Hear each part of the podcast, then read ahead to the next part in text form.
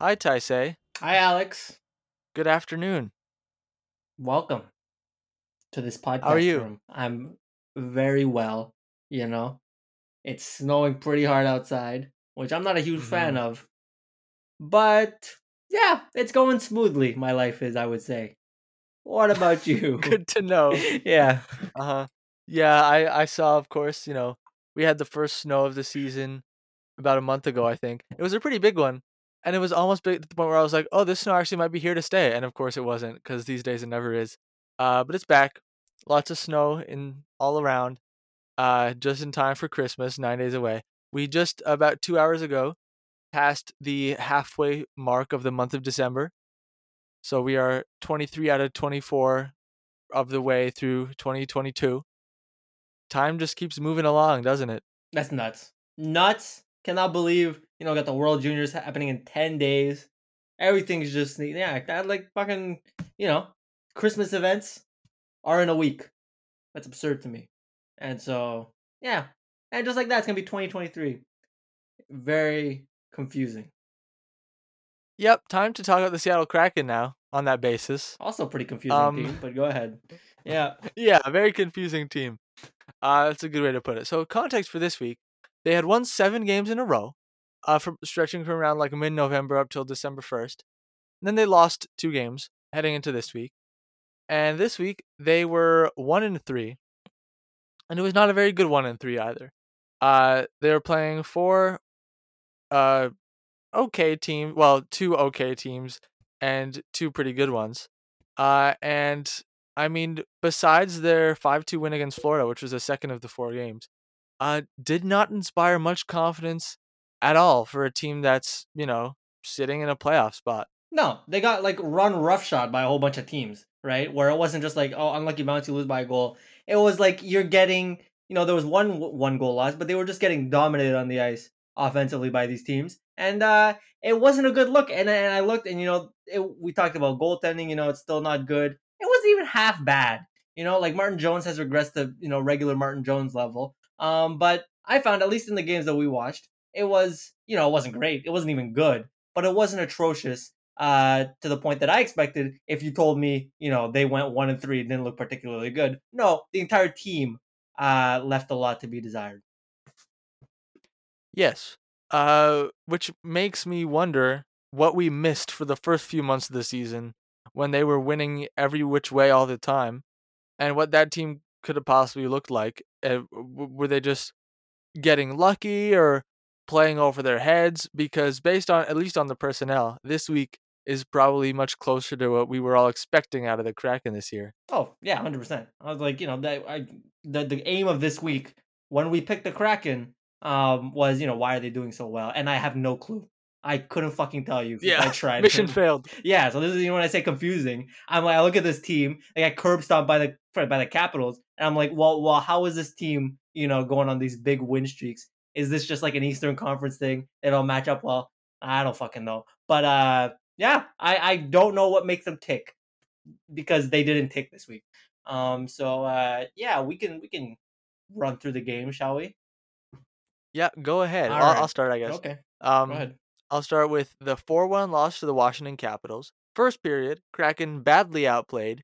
Uh, yet Adam Larsson uh, scores a, a weak goal from the point, 1 nothing. But that would be Seattle's last goal of the game. Second period, uh, it was Anthony Mantha, chops it a puck in the crease that goes in off Jamie Oleksiak's skate. Uh, Grubauer actually was pretty solid in this game. He only did give up two goals because the last two were empty netters. Um, but the second one was a was a pretty smelly one to Marcus Johansson went off his glove and in. Um, but on the other hand, like Adam Larsson and Carson Soucy, who are pl- were playing together on a pairing for some reason, uh, totally blew that coverage. Shouldn't have let it even get to that point. So all three of them are held responsible for that one. Uh, and yeah, in the third period, the Kraken were like kind of only able to sustain pressure here and there. The best scoring chances I found mostly belonged to Washington, even though they were already winning in the third. Lars Eller empty netter, Ovechkin empty netter, and Seattle gets a, a well deserved L. Yep, that's right. Um, they just yeah, like you said, they couldn't get really any sort of offense going. Um, It was really, you know, like Matt Matty Beniers hit the crossbar at one point, and that was basically it in terms of the offense. Um, and yeah, Grubauer, you know, I was impressed. I was impressed by Philipp fucking Grubauer. Aside from that, you know, that that's that Marcus Johansson goal. But then again, like you said, that was embarrassing by everybody involved. Um, like both defensemen just got turnstile and terrible coverage. Um, but you know, he made some nice saves. Grubauer did uh on a breakaway, and you know, Ovechkin had a nice little deke. Uh, and that left like fucking Erik Gustafsson who pulled up on the rush. Made a nice save there. So you know, Grubauer was was was solid, and yet you know the Kraken couldn't do shit to support him offensively. Uh, and so you know that was not not a good start to the week when you can't really get any offense going against the Washington Capitals. Yeah, one of the probably easiest teams to get offense going against at this point. Yeah. Um, and they couldn't do it. Uh, next game was their one win of the week, five two over the Florida Panthers, uh, whose uh, failures continue to delight me. Um, but I must uh, give credit to the Panthers for their beautiful blue reverse retro sweaters. I thought they were absolutely gorgeous, and I was pleased to watch them. Yeah, I was pleased to have them on my uh, drafted team when we drafted uh, those jerseys because you're right, just wonderful, wonderful shit. Maybe best in the league. Um, let me take you through the game. Right immediately, just to, to begin the game, Carter Verhaeghe hits the crossbar. Uh, Kraken come back on the forecheck, and Verhaeghe just turns it over uh, to Jared McCann, who gets it to Matty Beniers, one timer, and uh, so that was a real hero to zero moment for Carter Verhaeghe. Um, makes it one nothing. Um, let's see, and then uh, fucking Eric Staal of all people uh, on a fourth line for the Panthers, who like three guys I had no idea were on the Panthers up until they contributed to that goal. Um, so it was like Nick Cousins wins a board battle, gets the fucking Colin White. I forgot Colin White was still in the league who makes a pass out Yep. to, to Eric Staal in front of the net, makes it one one. He had a big celebration. Everybody was kind of hot, happy for him and whatnot. Um, but the uh, but the Kraken come back. Um, Andre Burakovsky, Panthers just give him way too much time and space uh, off the cycle, and uh, just a wrist shot that kind of beats Bobrovsky pretty cleanly. Um, let's see who was next, and then uh, Matty Beniers takes a point shot. Jordan Eberle tips it in uh, where uh, the Panthers yet again defensively just nowhere because Jordan Eberle was completely alone in front of the net. So don't know what's going on in Florida. Who knew this uh, Paul Maurice experiment may not have you know may not have worked out. Um, Yeah, what a surprise. it's just complete shock. Who just could who could have seen this coming? Um, let's see, and then uh, you know there was a notable penalty. Ryan Lomberg just fucking I don't know lost his mind for some reason, uh, and like boarded Justin Schultz. Got a five minute penalty for that. Um, yeah, that was, that was just very strange, and uh, maybe a sign of things maybe unraveling out in Florida a bit. Uh, but then uh, and then Seattle made a four one. Daniel Sprong, one timer. Daniel Sprong looked pretty good this week for a guy who's you know depth piece. I think he was on a, like a PTO at the beginning of the season.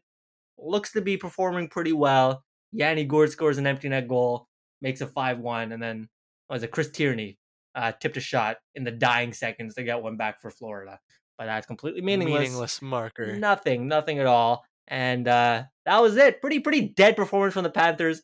Was not impressed whatsoever. They looked terrible. Yeah. Um the the Panthers look terrible, which goes to explain why Seattle was able to come away with uh, a a handy win. Um they won, won pretty handily is what I was more more or less trying to say. Um even though they yeah, as we were saying, didn't have such a good week overall. Um and also uh, worth noting, it was like it was a close game after the second period. It was like 2-1 after the second, and it was in the third where the Panthers kind of really started to let the Kraken walk all over them. Yeah, and you know, you know, Martin Jones had a pretty good game. I gotta say, he made a whole Yeah. bunch of nice saves, and I was like, okay, I see why this is. You know, people were talking about Martin Jones for like a hot minute before he turned bad again. He had a he had a clinical November Martin Jones game, um, apparently, and uh, yeah, he made a whole bunch of nice saves. It wasn't like he was unchallenged, or it does have some nice chances. Um, but uh, he was up to the task, as they say. Uh, you know who I want to shout down? Carson Soucy just making Yes. mistakes all over the place. We talked, we, we mentioned in the Washington game, I got turned turnstile on the rush by Sonny Milano. Here, he's like fucking turning it all over, over all the time early in the game. He, he- there was a there was a particularly bad one that he gave it to Ekblad right in front of his own net. Um, not good. He's just terrible. yeah, Carson Soucy, bad week. Probably not a great player to begin with. Um, he I noticed him in a bad way, very very often. Uh, and I kind of wanted to. I do think you know he's not the only one on the Seattle defense who's not you know who doesn't fit the bill. Um, we'll talk about that more once we I guess finish the week and do our kind of overall uh analysis of the Kraken. But the personnel on the defense is not a playoff personnel at all. No, no, it's terrible. And it wasn't aided this week by the fact that you know I think Jamie Oleksiak in the first game against Washington, uh, what was a high hit on uh Alexander Alexeyev gets suspended for the rest of the week. Basically, Yeah. um, he's not very good. Like, he's okay. You know, he's he's overused. I find in Seattle. Um, but you know, losing him certainly doesn't help because uh, But he is also their best defenseman, Yeah. him and or Vince Dunn. yeah. Well, I would say Vince Dunn, but uh, like I said, in too high of a role, and now he's out for the week. Puts puts his team in a bad situation. The defense does not look good. Next game, uh, they get killed by the Tampa Bay Lightning, six to two. Uh, it starts with uh, an Ian Cole shot from the point going in off of who but Carson Soucy. Uh, and then it's Erik Cernak getting one off the rush, beats Philipp Grubauer on the far side, two nothing. Uh, Eberle to McCann on a two on one, gets the Kraken uh one goal, and then second period, uh Corey Perry scores, beats Grubauer short side. Then it's Brayden Point who dances around Adam Larsson with the greatest of ease and delicately places the puck over Philipp Grubauer's shoulder, totally embarrassing the both of them, making it 4 1. And Grubauer uh, gets yanked. Martin Jones comes in. And I noticed, like, with Grubauer, um, kind of the case against Washington as well, even though he only gave up two goals, uh, and more so in this game. I mean, it's an up, it's an improvement on last year in that there haven't really been any or many like big stinkers from from him. But with a lot of goals, especially in this game, where you go, "Oh yeah, I guess that was a nice shot." But if it was another goal, you would expect him to, you know, save it now and then, and because you know sometimes good goalies will stop nice shots.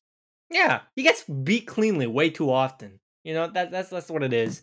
Um, so you're like, okay, you know, yeah, that's it. You you say nice shot, you know, um, but he doesn't let up any squeakers, um, you might say, uh, or but uh, yeah, he's just and and it shows. Like, well, what is what are his stats this year? Okay, he's still rocking 882. Lovely. Um, Yeah, yeah, so he's just he's just he's just all the time. Particularly in the glove side, I noticed. Uh, it's just not even close. You know what I mean? And so you know you can say, oh, great, the player, you know, the guy who shot it got a top shelf. But you know, if you were positioned better, could have at least challenged this for the save. And uh, yeah, he did not impress. All four of those goals uh, that the Lightning scored, eh, he could have done better. He could have done better. yep. And then it's Ross Colton later on making it five one. The Kraken at this point are are totally spiraling. Uh, they got worse and worse as the game went on. Uh, it was their worst game of the week for sure. Um, they were they even on the broadcast here pointing out like the Kraken defensively were a total mess at this point. Like Ross Colton was left totally alone. Uh, then in the third period, it's it's uh, Steven Stamkos who Larsson is totally unable to defend in front. He moves around as he pleases, scores, makes it six one. Ryan Donato gets a nothing goal to make it uh, six to two. But this was the game in particular that made me go, "Wow! If that's the real Kraken, then they are going to plummet out of a playoff spot." yeah, just just terrible defensively. Uh, first of all, you, you know you talk about Adam Larsson getting beat badly twice. Um, you know even on the Corey Perry goal, that's that's Vince Dunn's you know getting lost in the sauce. Uh, and you know getting outmaneuvered by fucking geriatric Corey Perry. No excuse for that. And so yeah, there's there's no you know real bright spots on this defense at all. And everybody's looking liable for for one goal or another and yeah, this, it, it just kind of all came together here, uh, where they had a meltdown, especially near the end of the game, um, and that's that's very concerning. And you're right, not not looking like a playoff team whatsoever. Looks like Seattle from last year. Yes, it did look like Seattle from last year. Uh, and even in their last game, which was last night, a 3 2 loss to the Hurricanes, uh, sounds close when you just read out the score, but it didn't feel close. Uh, even honestly, just the shot total uh, would indicate the extremely lopsided game that it was because Carolina dominated.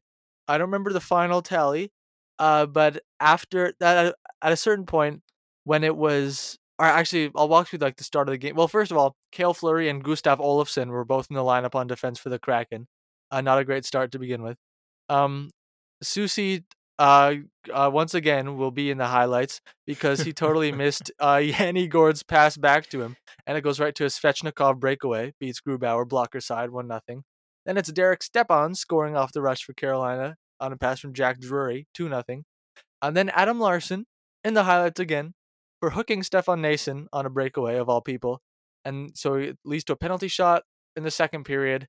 I believe, yeah, this was in the second period. Uh, Noesen takes a slap shot and scores 3 0, a little way into the second period. And at this point, uh, the Seattle Kraken had only four shots on goal and had give, given up three goals already in the second period. Yeah, just that. And I have the final tally here 39 to 17. Just nothing. Nothing. Uh, and yeah, so they do end up getting uh, a couple back. They had Ryan Donato scoring. Uh, tipped a Carson Soucy shot. Good for him. Gunless is there. Yeah, Carson Soucy. Um, and then Daniel Sprong, the he, who had a pretty good game and really was like the source of of uh I would say the majority of the grade A scoring chances for the crack. Maybe not majority, it's saying too much, but he you know, he had a breakaway earlier that was stopped. Um but uh yeah, he, he was he came in off the rush.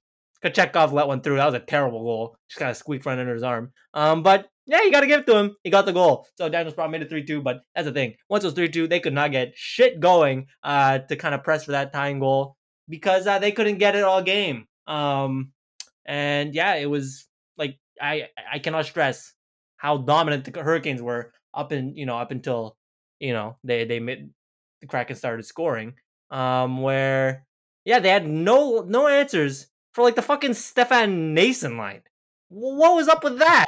like it wasn't just the, the the like the penalty shot breakaway. It's just all over the place. Um, and like, you know, Derek Stepan and Jack Drew. there's like a two on one at one point. They're just getting offense all over the place. I'm like, how are you not able to handle this line? Just completely uh, unacceptable. Yes. Uh, so that was the week for them. Last week we talked about the Kings, and they were not looking so tidy defensively either. Uh, and we'd said that you know, because this is not a personnel problem. We think these are good defensemen it's probably more of a coaching problem. And I don't really feel the same way about the Kraken uh, because players like Carson Soucy and Adam Larsson, I just don't think they're skilled or fast or agile enough to keep up with forward NHL forwards in general. Uh, if they're playing anything more than you know sheltered bottom pairing minutes, which they clearly aren't. Uh, so when I look at this team on the surface, even well, especially just looking at the results of this week, it's not a playoff caliber team. Looking at the standings, I don't know if they're quite bad enough based on their hot start to cater out of a playoff spot. Would you agree with that? Yeah, I think they've built themselves a nice cushion. The West is not particularly good this year, uh, and yeah, they they they'll probably hang around. They're a very they're quite mediocre team. I think they definitely overperformed to get to this point. I think they've had a pretty high, you know, shooting percentage overall as a team. Um, and so I think, you know, they're maybe regressing a bit. And this is the this is who the Kraken it's probably somewhere in between what we saw this week and uh, you know, earlier in the season, but I'm leaning more towards what we saw this week as the real Seattle Kraken. Um, but you know, they're they're not I don't think they're gonna collapse to the point where they miss the playoffs. Um, I just think they'll be a quite a straightforward first round exit, uh, from what I see. You know, I'm kind of rooting for their collapse. they don't deserve it. They don't deserve it. Yeah, yeah, they're not good enough. Yeah, I hope they they continue this downward trend, and Ron Francis's egregious errors in assembling this defense in particular are not rewarded, and that better teams make the playoffs instead of them, yeah. such as Calgary. Absolutely. Um, it seems as though you know even the the forwards have kind of really slowed down uh, in terms of their scoring. I mean, obviously you have some bright spots. Beniers look pretty good. I mentioned Daniel Sprong earlier. Um, but I don't know. Everything they they weren't really able to generate proper, you know, offensive possession time, just offensive scoring chances in general. Uh, where yeah, this looks this entire group now looks pretty mid if they can't pro- can't fucking produce. can't play the possession game because they aren't, you know, uber talented. Um, one one might say they have depth. Um, which you know, I look at it now, yeah, deep. Uh, but if you don't have that upper echelon talent, you're gonna have to win by possession. And if you're not doing that, you're not gonna win. You're not gonna score goals, and that's exactly what happened this week. Yep. Um, I so yeah, I think that's pretty much our consensus on Seattle. But they weren't only active on the ice this week.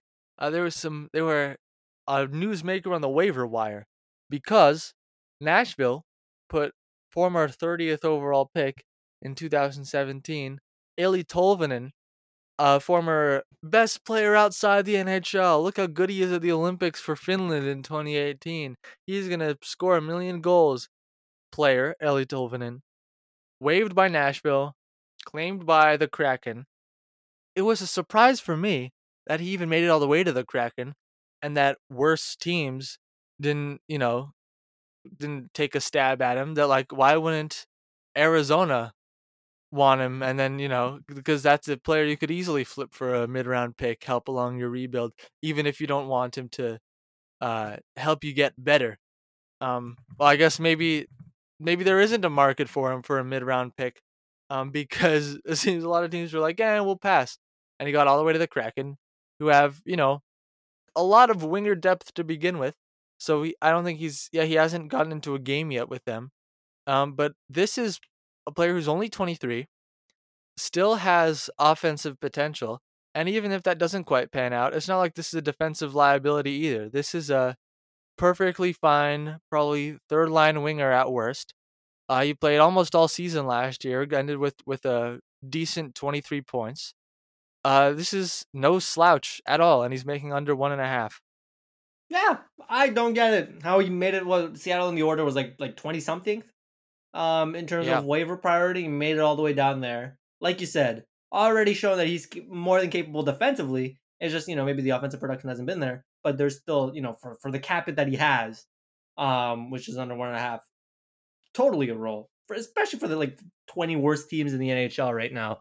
Um, you know, and if you're the Kraken, that's great. You're lucky he got to you in the first place. Um, very little risk because his cap hit's you know negligible. Um, maybe not negligible, but you know low enough and certainly worth the value that he brings. And so, uh, yeah, just a good buy low kind of candidate. You can if you nothing works out, like you said, just flip him at the deadline. Um, yeah, just a no a, a no risk move here from the Kraken. Just a total W, Man, and then they lose. I don't Yeah. know what in the world Nashville was thinking doing this. Yeah. I mean, we do have, you know, the perspective of like, oh, for a very, very long time, Nashville was like, oh, they don't have any scoring punch team. And they like acquire Ryan Johansen and Matt Duchene. It's like, these are our guys. And Filip Forsberg, here's our kind of mid at best, you know, group of offensive players. And Tolvanen was, well, he was the one prospect in the pipeline who was like, you know, this might be like our, our scoring star. And it hasn't quite turned out that way. Um, but I think what ended up happening was like they had a couple short-term injuries on defense, so they had to call up a few others, and so they had to make room for those defensemen by sending down a forward, uh, and he's the one they picked to waive, uh, because internally, I uh, I think Elliotte Friedman was saying like they were totally expecting him to clear, so I guess they just don't really like him anymore. My goodness. Um, that's quite the assumption. I think you ask any any sort of exter- external person, do you think Eeli Tolvanen would clear waivers today? Most people would say no. I guess you know teams are strapped up to the cap, and maybe they assume they couldn't take the cap hit. Um, but I don't know. That's some that's some strange ass logic. I gotta say, because he's not that expensive. He's not like fucking. They should have waived Ryan Johansen. Yeah, sure. He's not like Cal. About a player Petersen. who's not getting claimed. Yeah, that's right. So, yeah, very very mystifying decision. And um, you know they're almost right though. They got all the way to twenty third.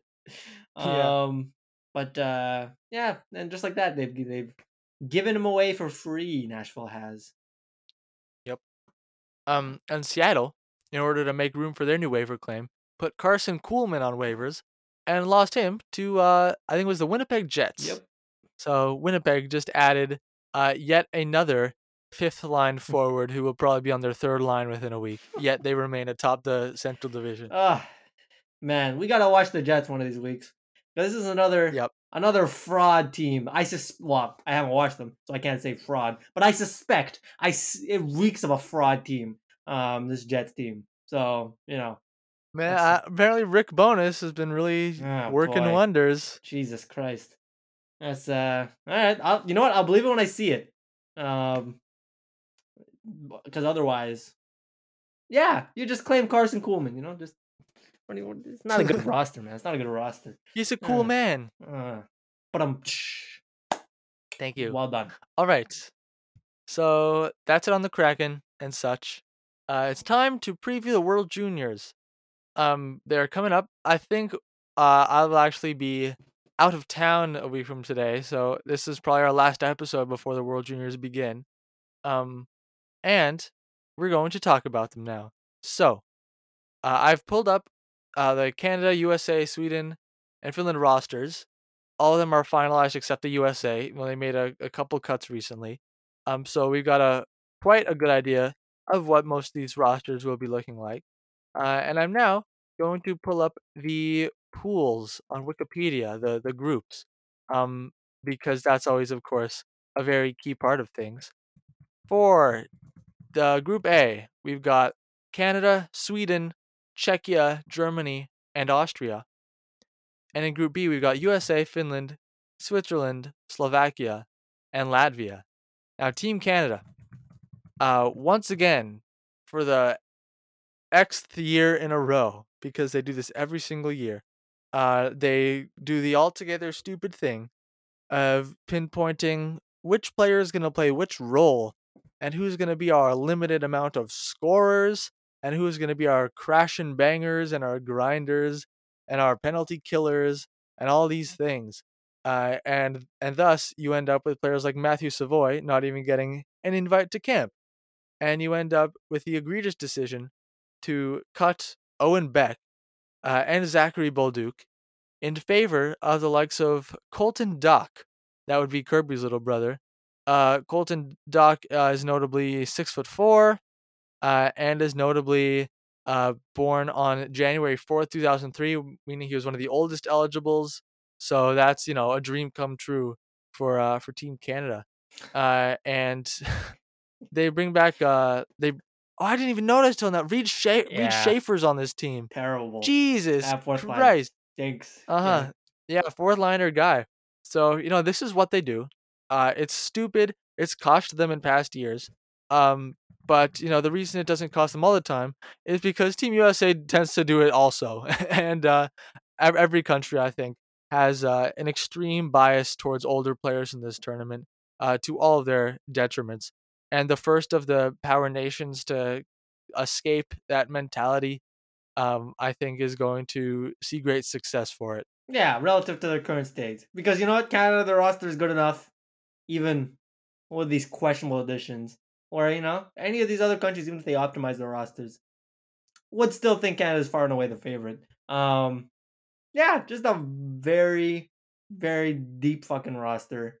You know, I wouldn't say far and away. Eh, I would say it's it's quite. I mean, obviously, thing the thing is the great equalizer is the goaltending, but it seems like you know, does anybody really have a superstar goalie this time around, especially among the big four? They they're all, you know, they, they could you know obviously anybody could have a great tournament and whatnot. Um, but no no huge names are goalie, and so then you look at you know who's at the top of the defense, who's at the top of the forwards, and yeah, it looks like Canada's really in a class of its own.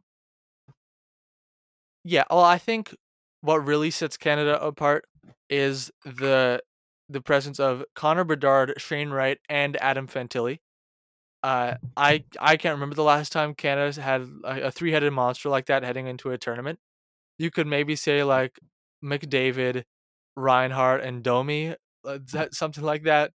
Um, and you know Duclair as well had that that excellent tournament. Um, Can was Canada that was 2015. Um, but no team can come close to matching the the star power of you know, you got two of the top prospects, uh, including you know McDavid level player Bedard. It's very rare you get a because Bedard could be like he could be a star player in the NHL right now. If you're in the NHL this year, he'd be getting every single first place vote for the Calder Trophy. Uh, and it's not very often you you get a player like that at this tournament at all. Then you have Shane Wright, who is probably NHL ready as well. Should have gone first overall this past year. Uh, Fantilli's tearing it up, and you know you've got uh the supporting Dylan Guenther as well has has been loaned, and he's playing the NHL this year. So the top of their lineup is better than it's been in a while.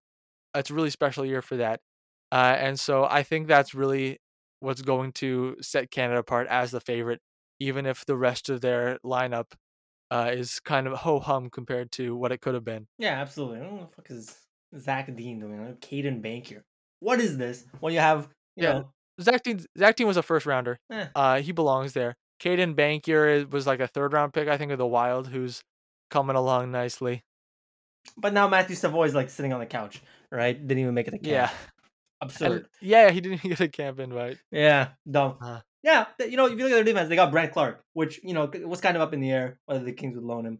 Um, they got that secured. That's a big piece for them. Um, so you know, you kind of got sort of a big three out there with uh, you know him, Zellweger, and yeah, you can add Del Mastro to that group. And uh, that you know, you lean heavily on that, and especially considering the top six this team has uh, in, in the forward group, and uh, should be fine. Should be great.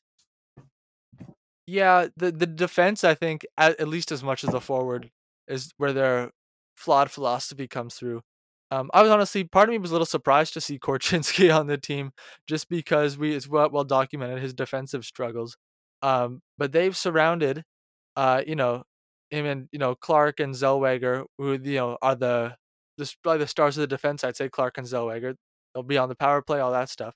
Uh, with a lot of uh big hit guys uh, including Del Mastro, including Tyson Hinds, uh, including Jack Matier, uh, and in particular Nolan Allan, uh, who was the 32nd overall pick of Chicago in 2021. Who uh, ba- basically all the smartest people I know said, "Man, was this ever a terrible draft pick?" uh, because he all he does is be big and hit and this look like he's good defensively because of that, but he's not even that good defensively, and he does nothing offensively. I haven't followed him very closely lately to know if maybe he's improved in certain aspects of the game. I would hope so, but the fact that that that type of player and him specifically would have made this team ahead of Denton Mateychuk, who didn't even get a, a camp invite for being you know on the shorter side and off to a bit of a slow start this season, uh, and as well uh, were made the team ahead of Carson Lambos, who was I think the last cut on defense, and was actually on the team over the summer this year that won gold medal. So it's very rare to see a, a player who's eligible who returns to get cut, especially after that team won a gold medal. Uh, and I guess they're like, you know, we already have enough offensive defensemen. You know, we've got three of them. We don't need any more Carson Lambos. Uh, so we'll take uh, Nolan Allan and uh, and Jack Matier, or Mathieu, not sure how his name is pronounced, instead. yeah, just the overall terrible philosophy. Who runs this thing? Is it some some Hockey Canada executive? I think. Who like? I see. I don't even know who, who, who makes these picks. Um, they just kind of come out and you know point and laugh. Uh, but uh, yeah, it's just just this attitude comes in every fucking year. Uh, you know, you get these guys in who are like six foot three, six foot four, and you're like, yeah, let them run wild when you got you're leaving all sorts of talent back home. Um, yeah, and then we look And at the the big problem Go ahead. or when Canada doesn't do well at this tournament, it's often because, well, partly because they get into penalty trouble. And when you have, you know, a bunch of defensemen whose calling card is physicality, that type of player also tends to take a lot of penalties. So that could be something uh, worrying, I guess, for Team Canada because, you know, if you're on the penalty kill a lot, all of a sudden, you know, Bedard and Wright and Fantilli and Guenther aren't on the ice as much. And that's a recipe for bad. Right. Yeah, absolutely. And even like, and it doesn't let you roll as many waves on, on attack, right? Just by having not having that scoring depth. Um, like if you Mhm. need a goal, right? Um, you really need to shorten your bench.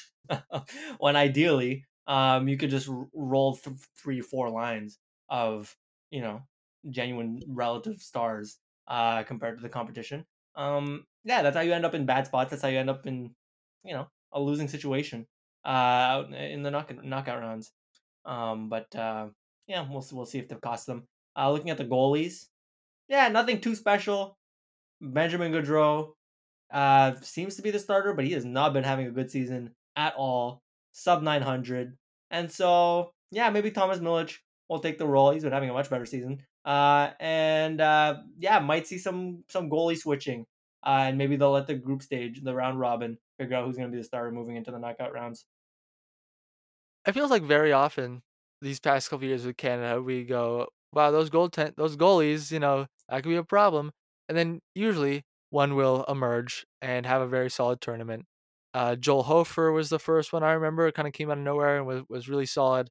Uh, I think I think they won the gold medal his year. I'm not sure. Um, yeah, so that tends to happen. One of these years, though, it's good. I feel like it's gonna happen. It's you know, it's gonna catch up to Canada, and just both goalies are gonna be letting in half the shots. Yeah, uh, and there'll just be no solution. It's only a matter of time. You can't just you can't year after year roll out these guys I've never heard of and then hope that one of them has a hot hot streak. No, it's worked out up until now. But you know, the bottom's gonna give out at some point, right? You would think. Yep. Yeah. So maybe is this the year? Maybe is this the year where Bedard's uh, 20 points in six games are squandered by Benjamin Gaudreau and Thomas Milic having a combined 775? Could be. You never know. Um, but uh, they only need to be adequate, right? That's what their their talent level indicates. So, but yeah, one of these yep. years they'll both be terrible, and uh, we'll just be like, yeah, well, we haven't had a good goalie in this from this country in the last like fucking ten years, so this is what you get. Yeah, Carter Hart's the last one who was like actually like a star of the World Junior team. Yeah, and now you know he's a NHL starting goalie. Um, the one before him was Zach Fucale. Everyone was all excited about. Didn't turn out quite so well for him, even though he had that shutout in his first game last year. Yeah, that's right. Um, yeah. So th- this this this dearth of goaltending talent is also reflected in you know if you if we ever had a best on best national team, try to assemble the goalies for Canada. Not a good look. Not a good look at all. Some sort of national struggle apparently. Can't get the goaltending right because yeah, it's a recurring problem that's been plaguing this roster for years now. Yeah. Uh I I I don't know if it's anything like systemic. They're like, "Oh, we can't develop goalies in this country anymore." I think every country kind of just, you know, goes through peaks and valleys with certain positions. Like uh, you know, Finland for a long time was like they had all the best goalies and then they kind of just didn't really develop any for a while after that. Um Canada, you know, had Price, Luongo, Fleury, Brodeur kind of all at the same time. And then they kind of retired and they're, you know, it's just kind of a little bit of a a dry spell. Yeah, could be. Could be. Honestly, I don't know which one it is. It could be a dry spell. It could be a systemic issue. Um, you know, maybe they just they haven't put the money where in terms of the development that other countries have had, uh, notably like Russia, where you know they've been on a bit of a heater uh, with developing goalies recently. Um, yeah, it's insane. Shesterkin, Sorokin, Vasilevskiy, Varlamov, other names I'm sure I'm forgetting. Samsonov all of a sudden is a superstar too. Yeah, and then you have like you know these guys like Askarov or yes. top of the line prospect. Um, so that's just continuous. Is it a hot streak? Is it a development thing? We shall see. Something to keep track of. Anyways, um, yeah. Anything else on this Canada roster that you want to note? I don't think so. I would like to talk about Team USA now, if that's all right with you. Go ahead. All right, so we don't have the final roster for this team. The last cuts aren't made, um, but we can get a great idea of what the team's going to look like, and the team is going to look like Logan Cooley and Luke Hughes. Uh, in that's going to be a lot of it. Logan Cooley is going to be top line center. He's going to be the star of the team. Uh, if they win gold, he's going to have probably played a, a Zegras type role for this team and Luke Hughes on defense. It's going to be the go-to guy, gonna run shop. Um, but I think this defense uh, is stronger than Canada's, and I don't even have to think much about that. Uh, Luke Hughes, I would say, better than Brandt Clarke, who's Canada's best defenseman in my opinion, or Zellweger or Korchinski, if that's who you prefer. And then we've got a, a great balance as well. Lane Hutson, if he doesn't make the team, then uh, we should all the, our criticism for Team Canada should be flung this way instead, because he's tearing it up uh, in uh, the NCAA. I think matching like uh, Quinn Hughes' pace from a few years ago, McAvoy as well. So he's having an absolutely unbelievable start at Boston University. Uh, so he should be on this team. And then you balance it out with you know guys like uh, Sean uh, Shai Buium, who are more kind of you know strong two way forces. Ryan Chesley, uh, more of that defensive defenseman. But it's always good to have one of those really, you know, kind of defensive specialists on your lineup rather than say three or four. So uh, that's nothing to to frown at as well. And uh, Jack Peart too, I expect will be on the team. Once I think he was on the team over the summer actually too. Yeah, solid stuff. I mean, yeah, no, if they leave Lane Hutson with the season he's having, that would be a crime. I have to left him off the roster. um, yeah, no, it's a solid defense. Uh, they don't quite have like they they don't. I don't think they have quite the you know obviously it's almost impossible to have the top end talent that Canada does. Um, but uh, that's where I would be concerned, and maybe where they don't match up as well compared to Canada. You know, they just you run through the list. Yeah, yeah, I would agree. Um, but I, you know, what I guess with any team that kind of that will win gold and have success, you need some players to kind of step out up out of nowhere and have great tournaments. For like the most likely guys to to control the offense for Team USA beyond Logan Cooley, uh, you have Chaz Lucius, who's a high pick, high skill guy. Uh, Rutger McGroarty, that name should sound familiar. He's kind of you know the leadershipy guy, but he's got a nice scoring touch as well. And my favorite player, I'm sure you know who I'm going to say, who better make this team, and I expect will. Jimmy Snuggerud, first round pick of the St. Louis Blues. Uh, I hope he gets a shot next to Logan Cooley on the presumed presumed top line. And I think that's a name to look out for because I could see him kind of going on a tear, scoring, say, seven goals in seven games, that type of guy. Um, Red Savage uh, is a returner as well. And uh, Dylan Duke, there's my dark horse to, to look out for. It was a, a lightning draft pick and uh, I think I think that's exactly the type of guy who could potentially come out of nowhere and put on a bit of a show. Yeah, I think overall this forward core is is, is okay. You and know? Gauthier should have mentioned Cutter Gauthier as well, seeing as he was the fifth overall pick. Yeah. yeah, yeah, no, it's a it's a it's a it's a solid class, I would say. I you know it, it it doesn't it doesn't really I don't even really know what to pull. It just seems uh solid bunch, solid bunch. Mm-hmm. Yeah, I I do absolutely see what you're saying. That it's like we could also end up with a with the situation where the bottom six is like a a total like it's just completely dry there, and like there's there's no offense coming from there at all, because there just really aren't any kind of I guess high profile guys. Yeah, and if Canada selected their roster properly, that's where you would you know you could totally see their ability to roll four lines, dunk on the Americans. Um, but it does kind of leave you a bit uncomfortable now that they've kind of left their their bottom six vulnerable. I'm talking about the Canadians. Um, because yeah, you if if those you don't if the top six does go you know slightly quiet, you don't have that kind of secondary story to, to support, and then that's where you, you know you end up losing a game in the knockout stages. Yep, and uh, Team Finland. Let's move on to them. Uh, they don't really have any kind of you know Laine Aho Rantanen type of high profile guys these days, unless you want to maybe generously throw Brad Lambert into that group. Um, but you know that's never usually a problem for them. They're consistently the best coach team at this tournament, uh, and they can always make things interesting. Except that one time they happened to finish ninth. Uh, but besides that outlier, uh, yeah, they got Joakim Kemell as well. So they have they do have st- some uh, scoring touch here and there. Um, but even without that, this team is always a threat just by their, you know, defensive structure and tenacity and all that things. But in terms of names to look out for, besides those two, Lambert and Kemell, uh, Ville Koivunen, who was a Hurricanes draft pick, has, has really come a long way. Uh, Jani Nyman, I think, was a Kraken draft pick this year, and Topi Rönni of the Flames, Oliver Kapanen as well. These were kind of like second, third round guys. So they're uh, decently deep. Uh, have a couple decent names on defense. Nicholas Kokko, I I think is maybe the front runner to start, but I honestly never really know with this team. It always seems to be a surprise who's in nets, putting up a 945. Um, but always a threat from Team Finland, of course. Yeah. Um, like you said, not not a really kind of superstar headline kind of team. Um, that's not how they really succeed, right? I mean, they have a couple names, but uh, yeah, should be uh it, really is the, the, the system that makes this work. And yeah that's, that's how you got mm, we'll, we'll, we'll probably hear of new guys that i've never fucking heard of. Um have good tournaments just by virtue of the system. Yep indeed. Uh and lastly is team sweden. This is a very interesting one uh as they always are. Um, they've got Carl Lindbom, Vegas prospect, uh, possibly manning the net.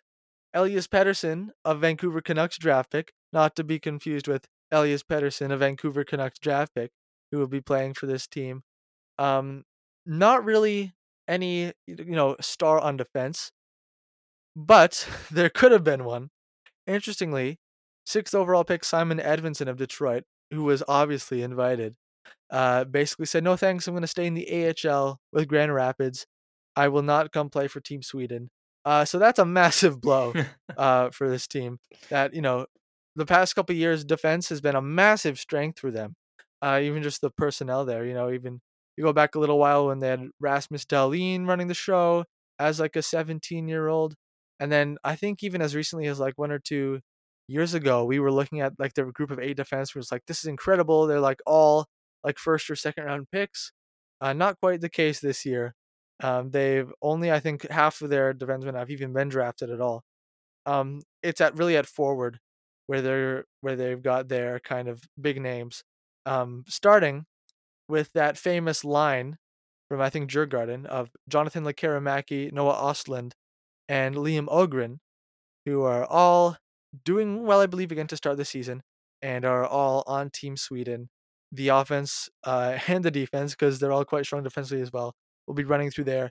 I could see this line really becoming a headline maker for Team Sweden and kind of tearing things up.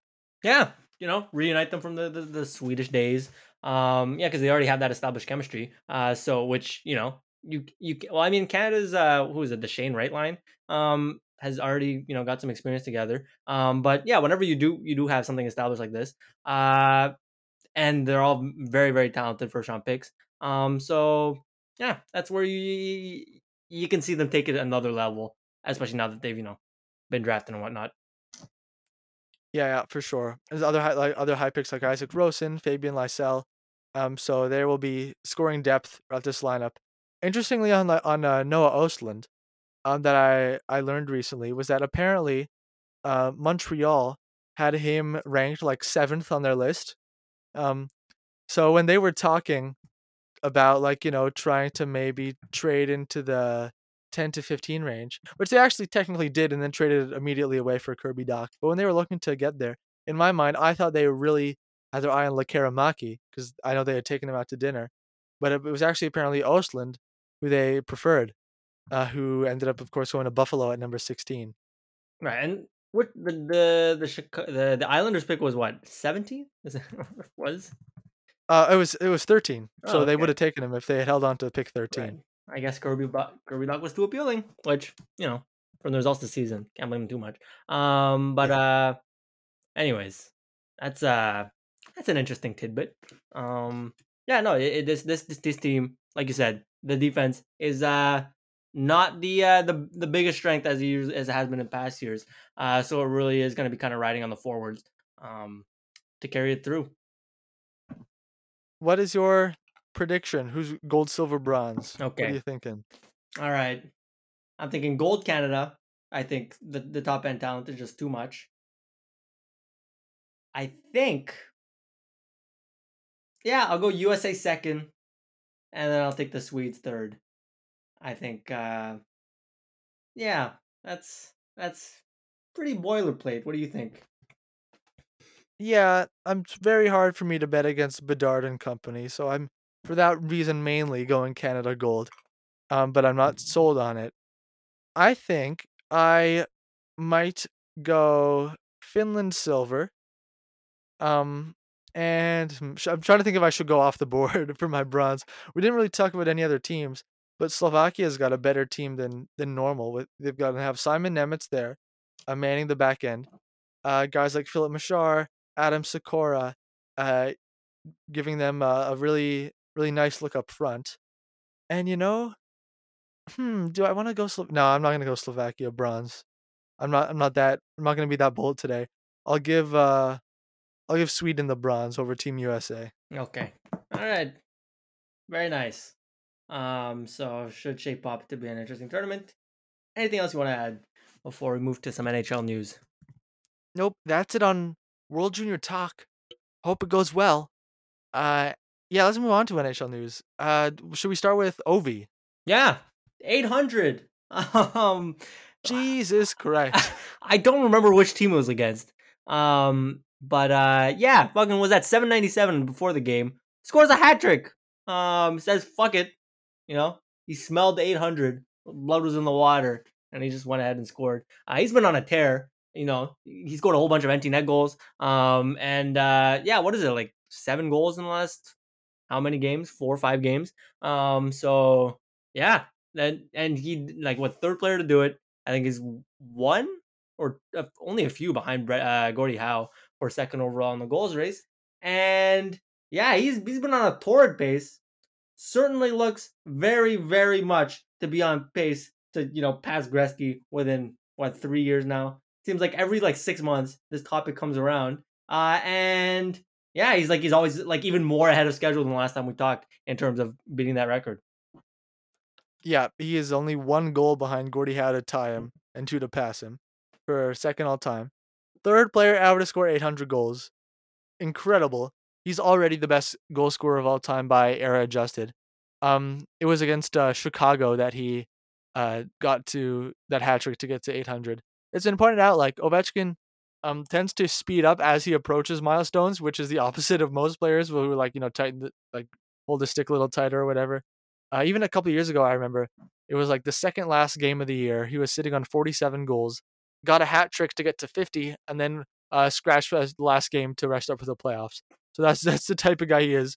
Um, and it's also been discussed like because he was drafted in 2004, um, and that was right at the end of the dead puck era.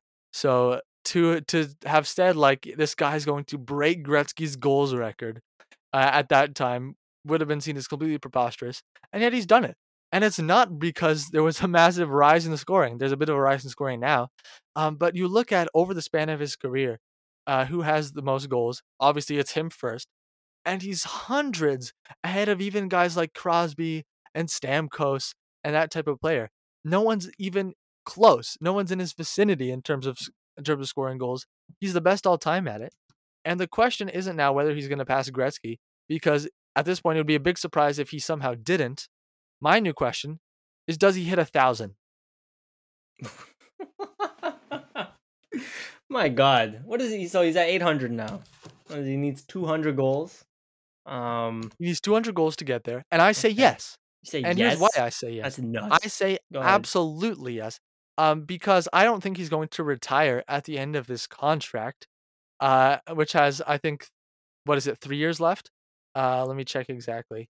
Um, I foresee Alex Ovechkin playing until he's at least like 43, 44 years old, uh, doing a kind of Jagr type of thing.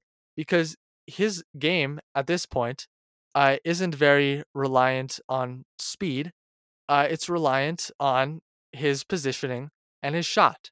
And it's not very reliant on defensive prowess because he's never been so good at that, although he's not absolutely terrible. So I don't if it, his game hasn't really aged poorly up until now, so I don't see why, much like Jagr, it would age so poorly moving forward. I think I don't see him as the type of player who's going to want to hang up the skates uh as long as he's still productive. Um so I think he's going to play for like at least let's five more seasons after this. And say say he scores uh let's be very conservative and say he'll score 30 goals from now until the end of the season, uh, and he ends up with 830 this year, then all of a sudden, uh, let's divide the 170 goals he would need remaining by five seasons. All he would have to do is score a 34 goal pace on average each year for five seasons after this, and he'd get to a thousand. I think it's gonna happen. Yeah, I could. You know, the, the thing, the nice thing about it is like you know, the Ted Leonsis came out with a statement. I got they said he's not gonna rebuild while Ovechkin chases this record. So that's already immediately one major concern out of the way, in that he won't be surrounded by dog shit uh, in like three, four years. When frankly, he probably should be because this cup window is closed. Yeah, the cap should probably blow it up. But like we've discussed in the past, this is now the Ovechkin. Uh, it's the Washington Ovechkins, and we're all just trying to get him to the record, maybe make the playoffs two times or something like that. Um, so you know, I could I could see it. I could see it. I'm gonna take the under right now. I'm not completely sold. Um, but yeah, this man just doesn't fucking stop. What, what's his pace right now for this full season? He's got 20 goals I just. It's actually 30 goals isn't so conservative. He's on pace for 51 this year. okay. Um, so he's on pace to have 31 more. So my 30 uh guess was about right. Um, yeah. But yeah, no, So, look, I- he's, he's he's on a 50 goal pace right now, and it seems like this whole team, whenever they there's an empty net around, you know, they just fucking funnel him the puck, right? So it's not just you know, he, like the whole team's committed to the bit. It's not just the owner. Um, but you know, the fucking players try to get him the puck, and that's why he scores so many empty net goals. Um, so I could see it happening. I'm not gonna say it's the most outrageous thing you've ever said. Um, but uh, I don't know. The, the big question is, I don't know if I'm willing to. make it a 43. I'd be willing to put money down on this that he gets to a thousand. Oh my I would. goodness, you're that confident? I'm so confident. Wow. Big, big, big statement. Um, Indeed. Yeah. I get the only thing that could potentially ruin it. Well, I guess a couple of things could, but is if Leonsis was like, "We're not rebuilding," while he has while he's chasing the record, is as soon as he gets to 895 that they start trading everyone away, and the team really sewers into the basement. Uh, and Ovechkin's like, "All right, I'm out. I'm retired. I don't want to be part of this." Um, but I don't really foresee that. I think Washington.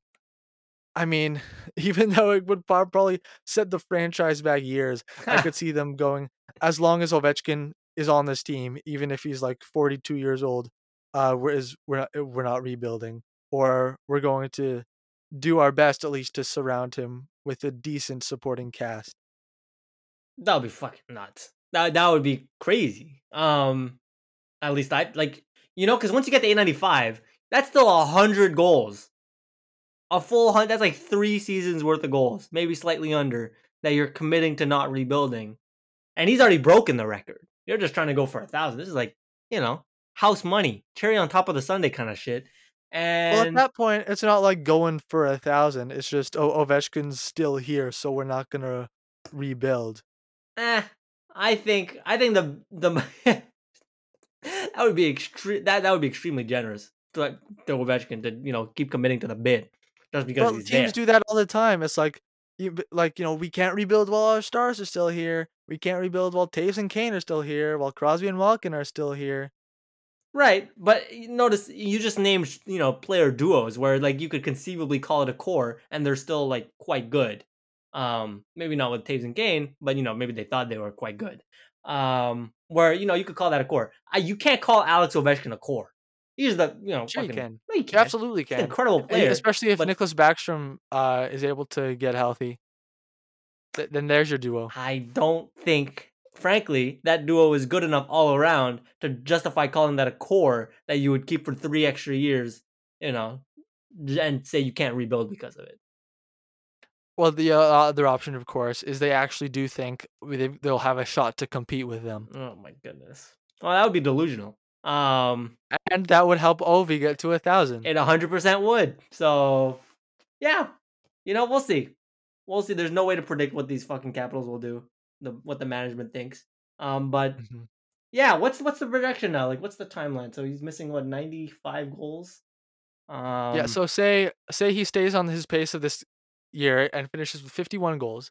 He'd end the year with 831.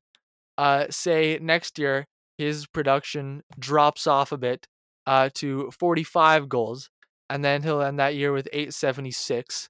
Uh, and then he would pass it in the middle of the year after that. So probably, I would say you can expect the record to be broken by around uh what would that be January 2025 yeah, two years from right? now. I think about. I think yeah, if you do the math, that's that's right. It's about almost exactly two seasons.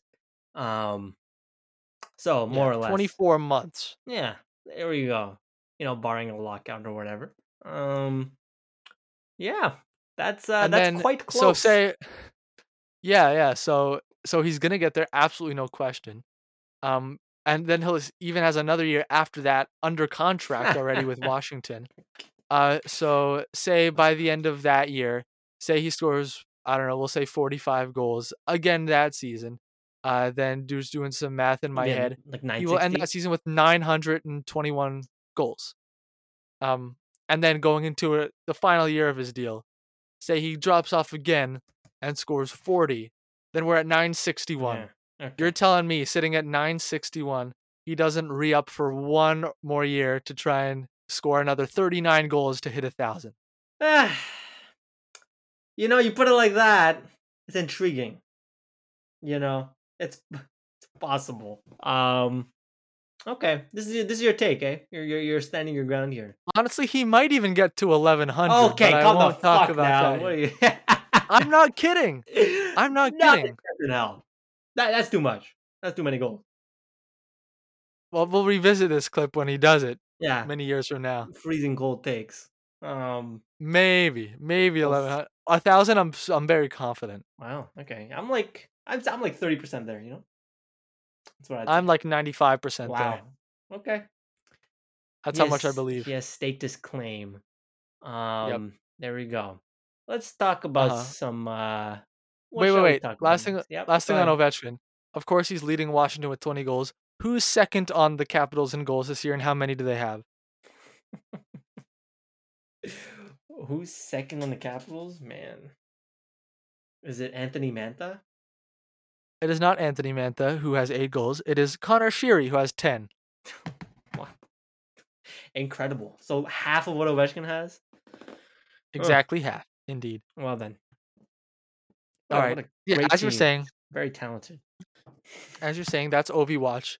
Uh, by the next time we record, he will almost certainly be uh, in sole possession of second all time.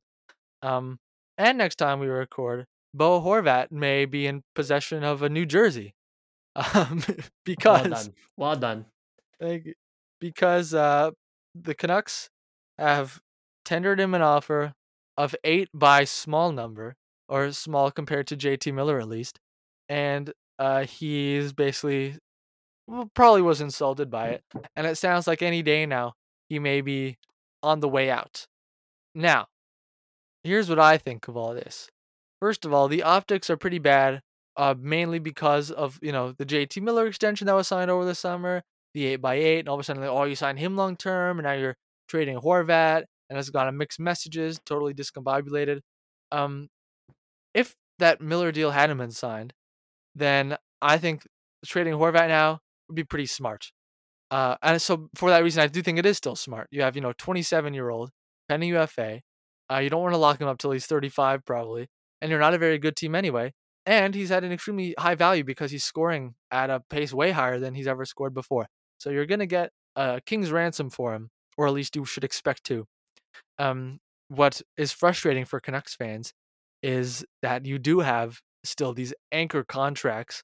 Uh, JT Miller, Oliver Ekman-Larsson, Tyler Myers is, is almost done, but still.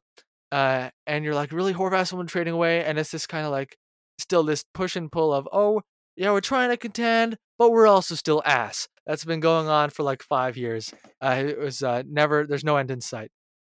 What a fucking nightmare. You know, like you go from Jim Benning and you know, oh Jim Rutherford's in there, you know, you got Patrik Allvin. Maybe it's a new age. They're still just as lost. This team is completely rudderless. All right? I have no idea what the direction is, and that just leads to year after year of mediocrity and failure that the Canucks are doomed to and deals where they get returns that are nowhere near what they could have been had they had a proper direction. Um yeah, it just you know it makes no sense. I mean, like in terms of this, this whole this whole approach, right? Uh, if you're committed to signing Horvat, fucking make the space. All right, plan ahead of time, figure it out, and don't fucking lowball the guy. You know, budget a bit better, please.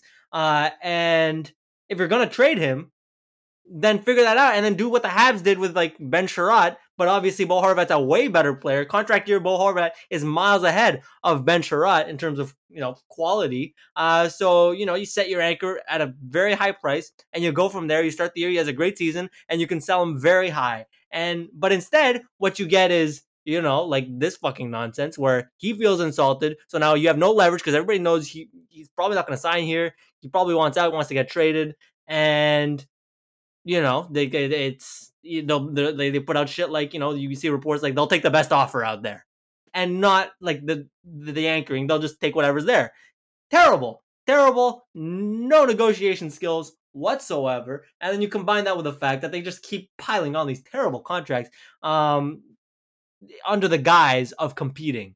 Um, when you know the result is you have to trade away one of your better players. Who, yeah, I agree. You should trade him just in you know overall, just because you know, yeah, team's not good enough. He's 27. He's not going to be part of your core whenever, whenever if a cup window ever appears. He's not going to be a part of that. Um, so yeah, just completely lost. Lost as an organization, terribly mismanaged, and I am calling it already. Not that management duo not working out. Don't seem to be don't seem to have their head in the game. See, here's the thing.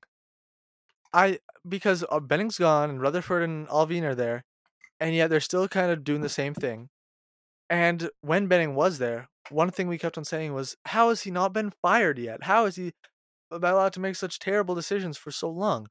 And I'm pretty sure it's because it's Aquilini calling the shots, and he was in Benning's ear, telling him what to do. And Jim Benning was really good at saying, "Yes, boss," and which is why he was able to stick around for seven or eight years or so, or however long it was.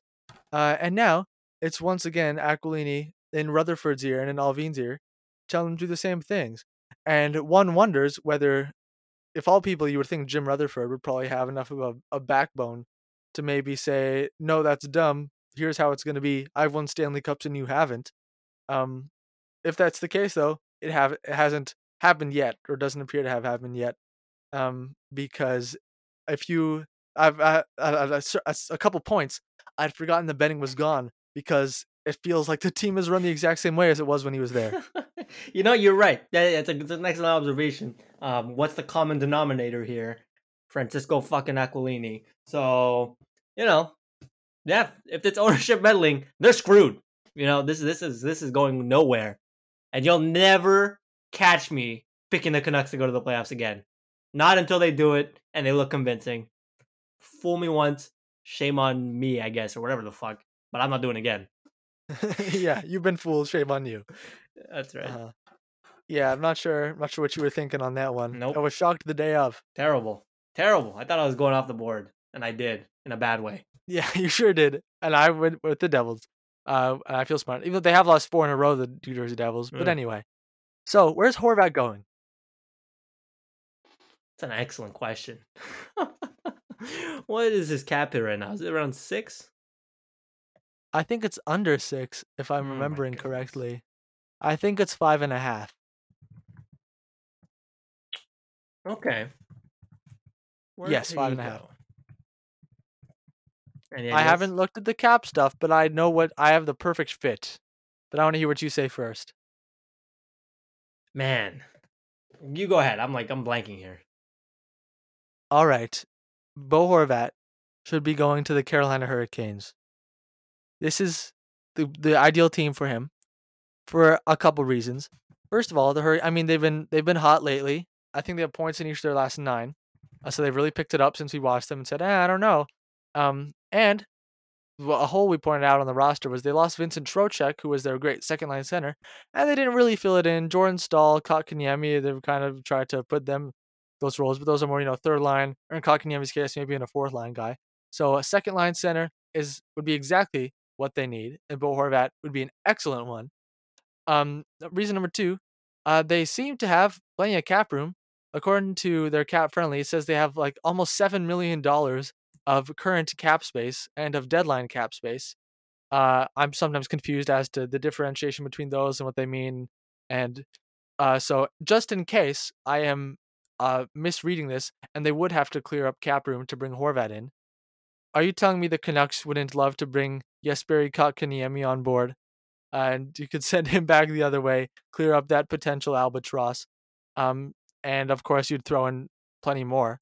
But what team uh, should be uh, more willing to give up their some prospects from their pretty decent group, some draft picks, uh, in order to supplement their their team and elevate their. I mean, I would say they're probably you can call them a cup contender anyway. But to, I mean, Horvat puts them on a on a different plane. Yeah, you combine that with you know Max Pacioretty, who's uh out on IR, and who knows when his Achilles will, will be good. Could be some, you know, you you add those two, to this roster. Uh, and yeah, real menacing look, I guess. Um, yeah, which team was it that said they were in the hunt for a top six forward that we covered? Uh, Can't remember. Dallas. okay. Yeah. He'd be great in Dallas Yeah. as well. He would. You know, honestly, any of these contending teams, if they can dig out the cap space, uh, he kind of fits anywhere. You know, who doesn't? And if they're really taking the best offer, sounds like you could potentially get him for a bargain if you don't get into a bidding war. Um, Yeah. Yeah. The other thing I found very interesting, apparently they said they don't want to retain any money, which is why? The fuck I doing? know. What we shit? saw the first instance I remember that of something like this in 2014. Uh, the Islanders were shopping Thomas Vanek, uh, and they're like, "We don't want to retain any money." And I think it was Minnesota who was about to acquire him. They had a good offer on the table. They said, "You've got to retain some." The Islanders were like, "No." And Montreal said, "We'll give you a second rounder and like a B prospect, but it's all we can take on the whole cap." And they're like, "Great, we'll take that one instead." And it was it was a steal of a deadline acquisition for Montreal. And I mean, I just when there's a team who you have a contract coming off the books at the end of this year and you're selling at the deadline, it should be a foregone conclusion that you're retaining half in order to get the maximum value. And then and not only that, but it's only like assuming it's on deadline day, it's like and in terms of actual money, it's like barely anything for like two more months. And then you never have to think about the money ever again. There's absolutely no reason not to retain half uh, when you're selling a player at a deadline, unless you're selling a ton of players and you only have space to retain on three of them. Then maybe you want to pick your spots. But that's not what the ca- case is in Vancouver. Yeah, you know this reeks of Aquilini being a penny pinching little shit. Um, because otherwise there's no no reasoning. You're absolutely right because you know, especially given the cap situation around the league, you know, everybody's kind of capped out. Fi Bo Horvat at five and a half million dollars is appealing. Bo Horvat at two point fucking seven five million dollars, you know, prorated. That's insane, right? That's a crazy asset. And anybody, every team has some sort of boat anchor contract that they can chuck to fit this guy onto the roster. All right, it's at two point seven five million. It's not that hard. So yeah, now, now everybody's in the picture. But five and a half, now you got you you only you know you close off your your offers to teams that can only really afford to do it cap wise. Um, so yeah, you're right. There's there's no justification. There's nothing whatsoever. This team is not going to win this year. They're not acquiring anybody with that cap space anyways. Um, so you're just going to end the year with with a bit of cap space. What's the point? I don't know. Um, so yeah, there's there's no there's no reasoning behind not retaining because his contract's fucking up at the end of the year, and you're not doing anything else with that cap space anyways. So it's got to be to save money. Um, which uh, unfortunate, unfortunate, and it's the owner holding them back. I should say, uh, when I was with uh, Carolina's cap space before, I did miss a little something, which was indeed that the cap it uh, didn't count Pacioretty. So, uh, assuming you probably want to bring Pacioretty back, you know, I mean, you could technically, if you wanted to acquire Horvat, Horvat keep Pacioretty at LTI hard until the playoffs. But I think especially since he's never played with this team before at all, you probably don't want to do that. Um, so they would have to clear up room to bring in Horvat. But still, my point stands. Uh, you know, you give Vancouver Kotkaniemi. They love to have players signed for eight years, uh, and draft picks, prospects, whatever collection. Uh, and then maybe get Vancouver to retain a little on Horvat. Or if they really don't want to retain, send them Antti Raanta. They could use a backup goalie probably. I don't know if they want Spencer Martin there. Uh, and uh, then then Bob's your uncle. Yeah. So certainly a solid candidate. I am looking forward very much to seeing what this return is going to be. Um, because Same it, here. it might be extremely underwhelming, and that would be very funny. and then we could Yeah. really, really start pointing fingers. Yeah. A couple quick points before we get to guess who. Um, Mitch Marner's point streak is over at 23 games. He failed to register one against the Rangers last night. Boo hoo. Any Tragic. thoughts on this? Um, 23, that's pretty long. Congratulations. Um, but I mean, this is one of those records that's never going to be broken, right? Like, what's the fucking, what's the actual record? It's like 50 something. 51 Yeah, for, okay. for Gretzky. Gone. Forgot about it. But uh impressive No, nevertheless. Lemieux almost broke it at some point in the 90s. Mario Right. Lemieux got to like a 46 gamer at one point. uh, I'm pretty sure. Yeah, I I n- n- did not have the faith, as nobody should have, uh, that he was going to get anywhere Well, no one that. thought he would get to 51, but some people were like, "Oh, is he gonna break the like the Capura record, which I think is like 30 or Who something?" gives a shit? or like the the winger record. the winger know. record. I don't care about the winger record. Um, yeah, I. Uh, But like because everyone knows he's never gonna he's not gonna get to the Yeah. 51. These are the kind of the milestones people like to look out for. So yeah, that's fair. I guess you can look out for them. I personally think they're terribly lame. Um, but uh, I mean, good for those people. Doesn't seem like he got it. Um, but uh, yeah, cool. Twenty three is fucking long. So hats off to him. I have nothing else to add. next up, do you have any anything to add on uh, Thomas Chabot swinging his stick at Travis Hamonic on the bench? When it rains, it pours, huh? In Ottawa, there. My God, train wreck right now because they keep losing. Then and then uh, now you're in the you're in the you're going viral on Twitter for all the wrong reasons. Uh, it was Chabot on Hamonic, right? The cross check. Just, uh, yes, the tough swung fucking stick. moment. Tough moment. Looked like it really hurt, and uh, Chabot just losing his mind on that one. Just a moment of nothing in the brain going on. Yeah, it was very weird because uh, it wasn't intentional, No. but you would expect first of all someone sitting on the bench to know there's someone next to you, and you would also expect once he realized he hit him in the face to go like have like a real like oh shit moment. But instead he would just kind of like sorry and like carried on, you know? yeah. Um, which maybe leads me to believe that everyone really does hate Travis Hamonic. Um, I won't read too much into it in that sense.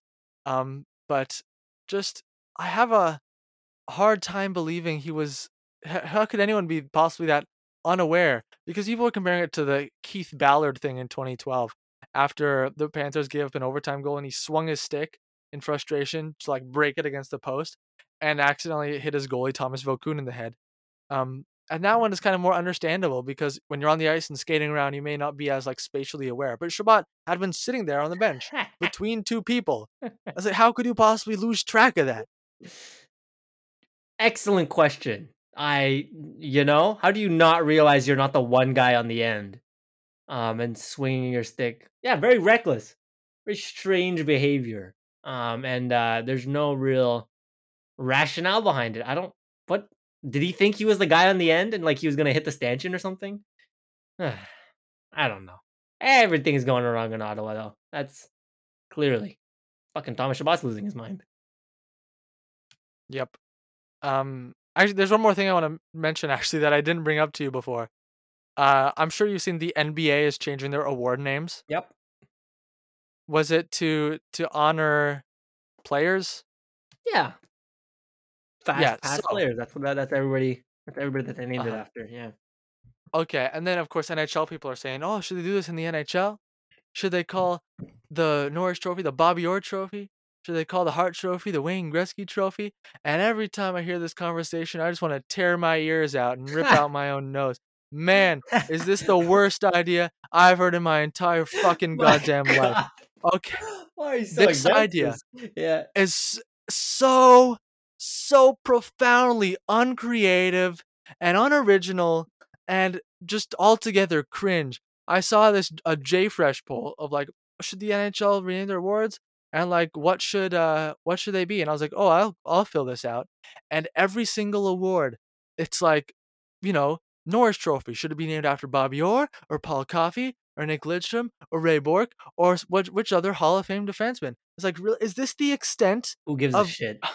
who gives a shit? It's like you, we, you don't need to honor these players by naming awards after them. It just it feels so lazy. I don't know what why it bothers me so much. Um, it's like the the best defenseman of the year trophy named after the best defenseman of all time. I don't know, just it feels so childish. That's what it is. It's profoundly childish to me. I like if you uh, I'm not against naming awards in general or renaming awards in general, obviously. Um, I think, first of all, I love the mystique of no one knows who the hell these guys are the awards are, na- are named after. Who's Art Ross? I think I think the NHL really has that going for it. And but if it, if, yeah. if it was up to me, and I had to rename every single award, I'm renaming the Hart Trophy to the MVP Trophy. I'm renaming the Norris Trophy to the Best Defenseman Trophy. I'm renaming the Vezina to Best Goalie Trophy. I'm renaming the Calder Trophy to Rookie of the Year Trophy, and so on. I think the NHL really had it right when they had GM of the Year award. I think the award name should tell you what the award is. Uh, That that's my honest perspective on things. And I think if the NHL ever gets to a point where every trophy is named after Gretzky or Bobby Orr or Gordie Howe or, or Mario Lemieux or Mike Bossy or Sidney Crosby or Patrice Bergeron, then uh, we've taken a, a terribly wrong turn. Yeah, it's cringe. It's 100% now that I thought about it. It is terribly cringe. Especially the act of renaming. It's one thing if you're naming a new award. The act of renaming it, I don't know, somehow makes it worse, I feel. Uh, It does, And, it does. Uh, yeah, so you're you're you're absolutely right, spot on. With the I don't know who the fuck these people are. Who's Lady Byng? I don't know. It's okay. I'm not looking into it. I don't care enough to look into it. But sure, sportsmanship allegedly. Um, so you know that's yeah. You associate exclusively the name of the trophy. You know, I don't know who the Hart Trophy named after. I just laugh when you know, ha, Carter Hart. That's the guy in the league. Um, so Yeah, that's yeah, the other thing. It's cool to only associate a name with the trophy, and because you know it's like Mario Lemieux. You think of so many things about Mario Lemieux, or even Rocket Richard. I guess is the one example of like an award named after like a famous Hall of Fame player. Uh, like one is fine, sure, and I think like it was never renamed to that. It was introduced as that, so like whatever. I'll we can do one. yeah. But people think of Rocket Richard, they think of oh, hockey legend, scored a lot of goals, all these things. And before they think of, you know, oh, and he has that award named after him. But like with Art Ross or like James Norris, you're like, oh, the award. Yeah. And I appreciate that. I, I do appreciate that as well. I don't need this baggage. All right, that has nothing to do with the Yeah, award. yeah. yeah. I don't need to think about the person. All right, that's not the bit. All right, just fucking name the trophy. Talk about the stat. Yeah, exactly. Yeah, I don't need to be thinking about Bobby Orr every time we give Yeah. Cale Makar the Norris trophy. That's that's right. And also, the Orr Trophy sounds stupid. Just, just, just, just it does not, and also I think what makes it feel very childish to me, I feel like you know, if you have a league of like nine year olds, he'd be like, and the MVP Sidney Crosby Trophy or whatever, because it kind of gives off the, the like, oh, you were like the Crosby of the year or whatever, Jesus which Christ. should not be the. uh, You want to be like Cale Makar, you were the most like Bobby Orr this year because you were the best one. And I feel like if you're renaming the awards after the player who was best at that, like people, the worst one, people were like, "Oh, the the Calder Trophy should be the Teemu Selanne Trophy because he had like the best rookie year ever." Like, really, really? We're like, "Oh, the best rookie was the most like Teemu Selanne 76 goal year by I don't know." Matty Beniers got like 25 or so. Well done. yeah, absolutely. Don't need that compar- Don't need that comparison. All right, that's not what I want to do every fucking With year. this logic, with Yeah. this logic, we'd be renaming the Stanley Cup to the the Montreal Canadiens Trophy since they've won it the most. that's that's that's absolutely correct. Um, yeah, no, not a good move. Would not recommend it. Waste of everybody's time. And go go put your energy somewhere else, please. Um, Uh-huh. Full out I'm glad other I got to rant about this. yeah, but you're you're you're completely in the right on this, and uh, yeah, I'm fully in support. Awesome. All right, time for guess who. Let's go. You ready? What a fucking All right. trash. I'm losing. I'm losing in this series. It's not good. Yeah, one Ah. nothing. Woo. All right, so um, we decided this week with all the Horvat drama that we could uh, do the Canucks. So notably, they have quite a few injuries. So I actually I left Travis Dermott off this list because he has been injured all year and hasn't played a game. I left Vasily Podkolzin off the list because he's in the minors. So it's basically the current roster as of yesterday, plus like a couple injured players like uh, Demko and Boeser, um, Tucker Poolman. So here's our list. Patrick Demko, Spencer Martin, Collin Delia, Quinn Hughes, Oliver Ekman-Larsson, Luke Schenn, Ethan Bear, Tyler Myers, Tucker Poolman, Riley Stillman, Kyle Burroughs, Elias Pettersson, Bo Horvat, JT Miller, Brock Boeser, Andrei Kuzmenko, Conor Garland, Ilya Mikheyev, Nils Höglander, Tanner Pearson, Curtis Lazar, Sheldon Dries, Dakota Joshua, Jack Studnicka, and Nils Aman. Sounds good. Time to get back on the wagon, the winning wagon.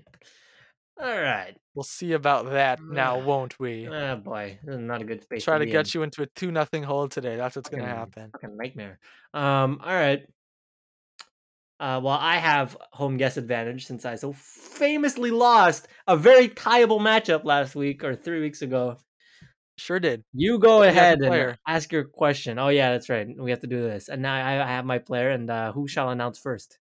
All right. I will mute my incoming audio in three, two, one. Spencer Martin. And I'm back. All right, I'll be muting in three, two, one. My player is Bo Horvat.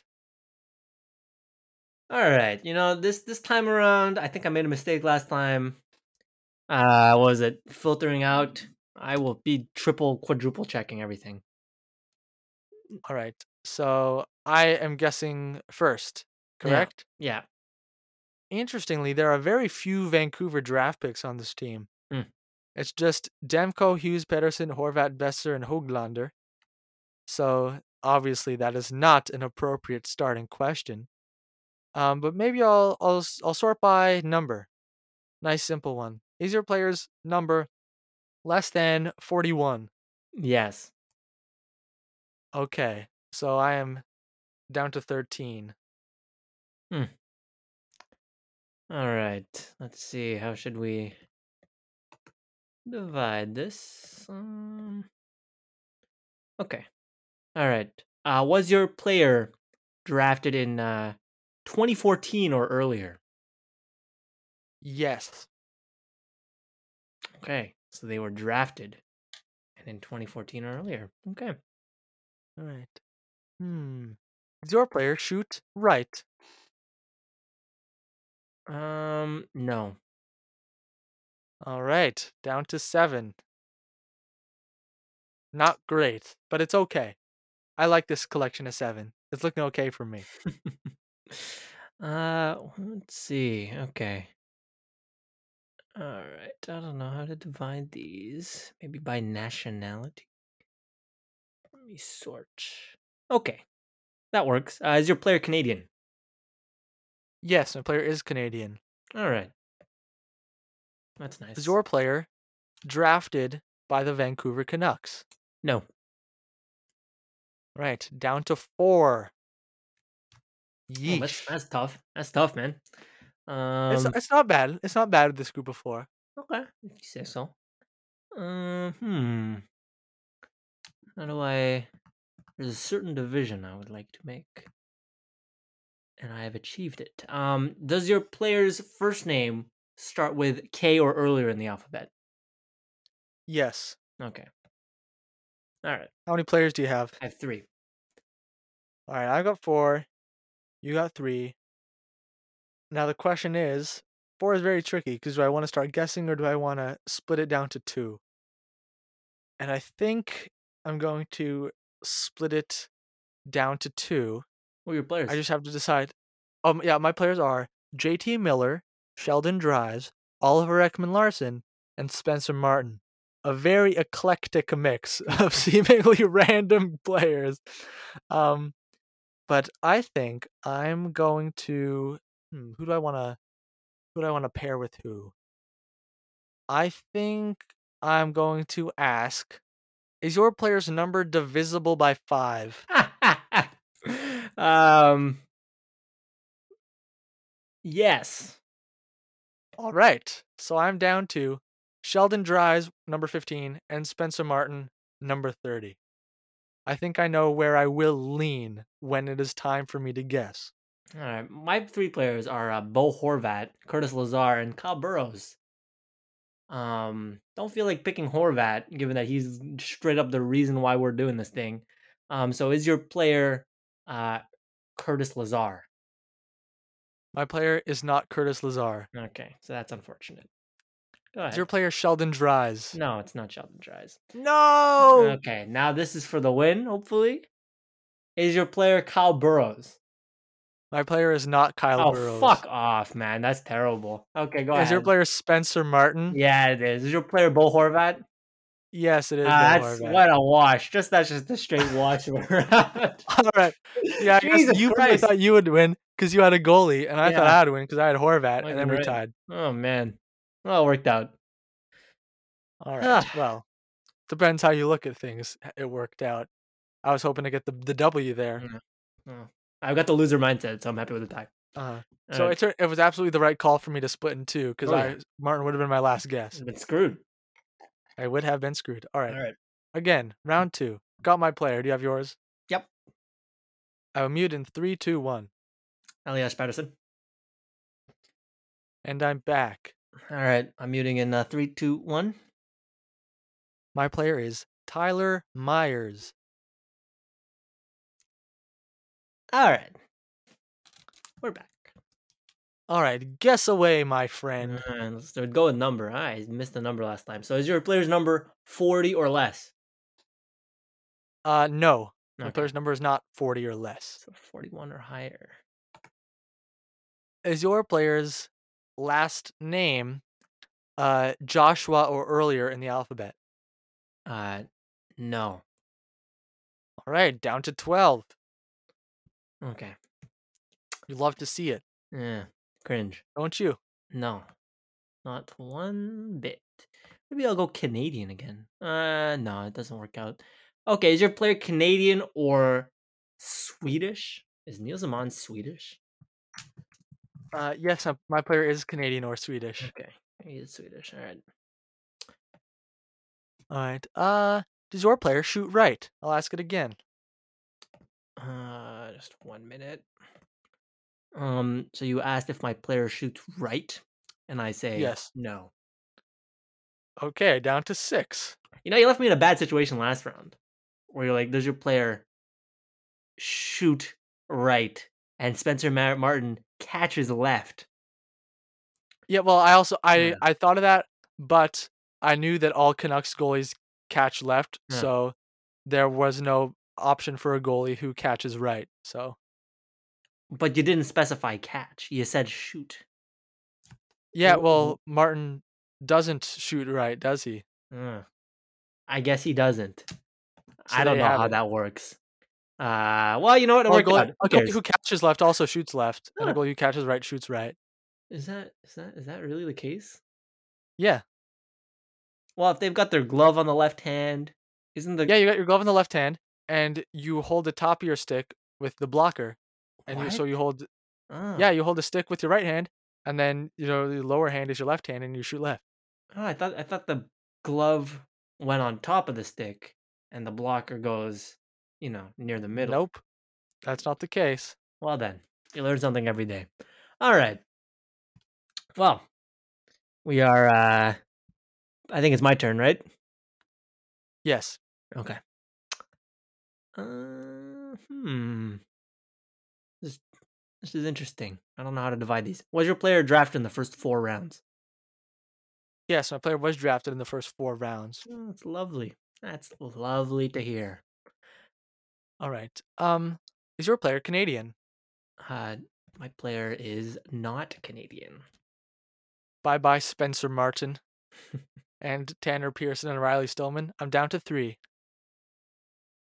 Wow, this is so interesting because you know who I have? Riley Stillman and Tanner Pearson and fucking Bo Horvat.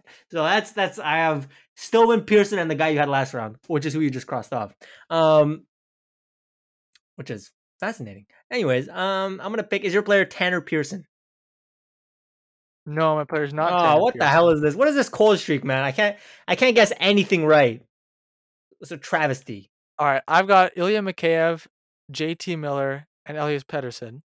I'm gonna guess the worst of them all. Is your player Ilya Mikheyev? No, Okay. it's not. Okay. Is your player Riley Stillman? No, my Nah, get out not. Riley Nah, Stillman. This is not right. Is your player uh, J.T. Miller? No, it's not. Okay. Is your player Bo Horvat? No. Oh my god! What Bo did I do? What did I do? Is your God player? damn it! Is your player Elias Pettersson? Yeah, it's Elias Pettersson. I think I know where you went wrong. Oh yeah. Let's hear this Did you when I said uh that my player is Canadian or Swedish, Yeah. is that when you removed Tyler Myers? it is when I removed Tyler Myers. He's listed He was born Oh, he was boy. born in the US, but not only is he a dual citizen, he has actually played for Canada internationally. So I feel very justified what a in my saying that indeed he is Canadian. That's that's terrible. You're right. You know, I'm not. I do not place the blame at your feet. So I win. fucking travesty. Round two. Is what it is. Jesus Christ. oh boy. Wow. You know what? I gotta stop messing around with this flag shit. You know, this country. it's it's screwed me. I think twice now. Um, where the dual citizenship I crossed some. You know what? I'm swearing off of it for the rest of my existence. All right, no more nationality questions because I don't know who the fuck is a dual citizen, who isn't. My God, it just cost me I had forgotten that my Myers was American too, honestly. So Oh. that could have boned me if it happened another way. Uh, I just I knew he had played for Team Canada before. Yikes. You know, like I said, I import these from Hockey Reference. These Excel sheets. So Mhm. I blame them. It's on them. All right, well, it's on you if you keep doing it. Yeah, that's true. Yeah, fool me once, the whole bit. All right. Um, All right, last ah, round. I need a win, eh? Jesus Christ. You need to win to to draw the tie. Indeed, you do. Okay. Do you have your player? Yep. All right, I've got mine as well. I will mute in three, two, one, JT Miller. and I'm back. All right. I'm muting in three, two, one. My player is Collin Delia. All right. Let's fucking roll. Nice. All Ah, right. Last round. Do or die situation Jesus in a way Christ. for you. Uh, not really. That's a bit dramatic to be honest. But anyway, I'm gonna fucking die. This is- All right. Um, hmm. Uh, the age cutoff is not great here, at least for question one. So let's do a draft spot question. I like draft spot questions. Haven't done one yet. Uh, your uh player uh drafted in the top sixty? yes. All right, down to thirteen. Not so bad, Okay. Um. Hmm. but I guess it is the worst of the two possible outcomes. All right. Does your player's last name begin with H or earlier in the alphabet? yes. It's good to know. All right. How does the the age split up now? Is it better? Uh not really. No, I still have an awkward cutoff. Um, I will ask. Uh, is your player uh Vancouver Canucks draft pick? No. Okay. So goodbye to all those folks. Down to seven. All right.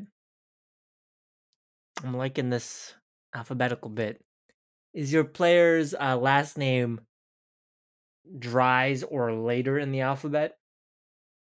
No. Okay, so it's earlier.